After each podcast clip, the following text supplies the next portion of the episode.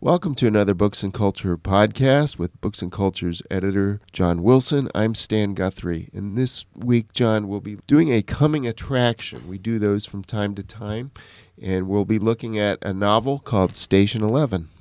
Yes, Emily St. John Mandel is a young novelist who's published three previous books. And I've read two of those three and thought they were very interesting. Her new book, Station 11, which is coming from Knopf in September, is absolutely terrific. It's always exciting when you have been reading a writer and there's a book that is not just good, but a leap forward. And this is that kind of book.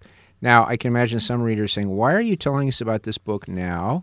Because it's not coming out until September. And the reason is very simple. I just read the book. I read it. I read an e-galley of it. I am greatly fired by enthusiasm, and I want to tell people about it to be looking for it.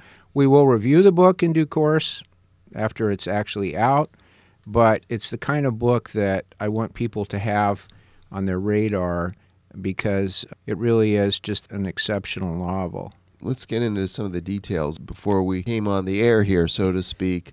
I said that the title sounded vaguely science fictiony. Yes, and I said, "Well, you're right in the first place." And here I apologize to listeners. This isn't giving away too much because very very early in the book you learn that a plague is going to strike the people of our planet and it's very devastating in its consequences so much so that there aren't even enough people and enough resources to maintain the way of life that we've become accustomed to. And people are living in small, isolated communities. No one can drive anywhere. There's just an utter and dramatic change. And of course, this is a familiar fictional scenario. It's happened in countless stories. In this case, the action centers on a traveling group that goes in a kind of circuit in the upper Midwest. And they do two things they perform Shakespeare and they play music. The narrative follows them on their round, and they have various encounters. And then it leaps back in time to several other characters who were involved in the story. So, on the one hand, there's the progression of the journey of the troupe, and then there's the flashbacks to time before the disaster.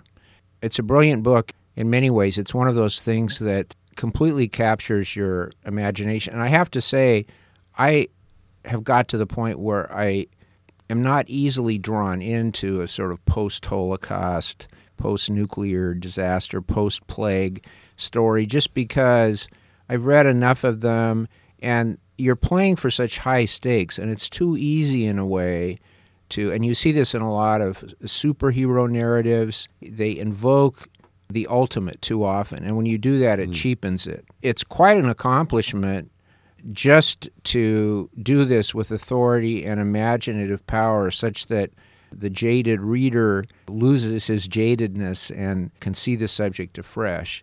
That in itself is a great accomplishment. But there's also an imaginative conception at the center of it from which the title comes. I won't say any more about that. There is one thing I wanted to say that occurred to me while I was reading that reminded me of an ongoing conversation that you and I have talked about a little bit, and it's going on in several different spheres right now where people are talking about the presence or absence of faith in contemporary fiction. Sure. I've said when you and I have talked that it's not just a question of writers who, in some way or another, are writing from a position of faith. That's not the only question.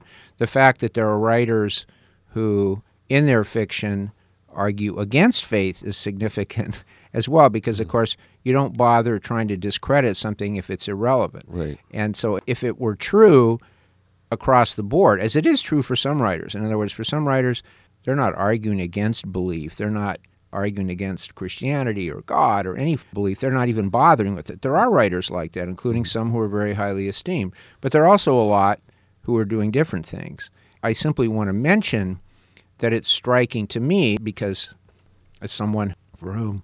I can't say belief is central in my life because that would make it sound like there was some other part that was, you know, separate from it. But naturally, I'm thinking in a circumstance like this, where everything changes, where people are thrown back on conditions that are much harsher and in some ways very hard for us to imagine. But as I try to enter into that, I naturally think about, well, how do they explain these things and how Sure. does their faith enter into it? And in this book, the only real presence that responds to these events from the standpoint of faith does so in a way that's terrible. I'm not giving anything away in a way that will spoil the story. There's a figure called the prophet who is kind of almost a caricature of a certain type of deluded religious fanatic. From my point of view, it's too bad that pretty much the only representative of a kind of active faith in the story is this caricature, but that in itself simply adds to what you and I have talked about before that for a writer like this, who's a very thoughtful writer, it's not a question of a world in which such matters of belief have simply become irrelevant. In this case, the picture that you get of it is very negative, but it's something that she feels a need to register. If you stood before this author or sat down for a cup of coffee at Starbucks, how would you engage her in this issue, if at all? I don't really know anything about her except her books. The starting point of any conversation we have would be how much I enjoy her writing and especially this book. It would be interesting if we could talk about that sometime. It often turns out to be hard to have those conversations. And in fact, I've been struck how even among people who are themselves all believers who are talking about this question of, well, how does faith figure or not in contemporary fiction? I often have a strong sense that the conversation is just bypassing, going in separate directions. There doesn't seem to be a lot of engagement so that even people who share these fundamental faith commitments, and there are also people who are interested in literature, which you know a lot of Sure. people aren't. So you'd say, oh well, they might disagree on some things, but they could have the same conversation. But what they see, their perception, their angle of perception is so different that it often seems that they're not really communicating or engaging too much. I don't want to exaggerate that. You know, there is some progress perhaps in the conversation. No, I've seen that too. And I think from my perspective, what I've seen is that a lot of really accomplished and intelligent Christians who are in these fields, say writing these kinds of books, don't want to be pinned down to make it too obvious. I don't know if, if you could say it's a dichotomy between what they believe in their heart and what they produce on the page because I think there usually is some kind of interaction, but a lot of times they don't want to make it too explicit because it will, in their mind, maybe cheapen it a little bit. No, that's it's yet another part of the puzzle. You're absolutely right. In any case, I highly recommend Station 11 as a novel that I'm sure not all, but I think many of our listeners will read as I did with great interest, and I'm really looking forward to reading it again right away.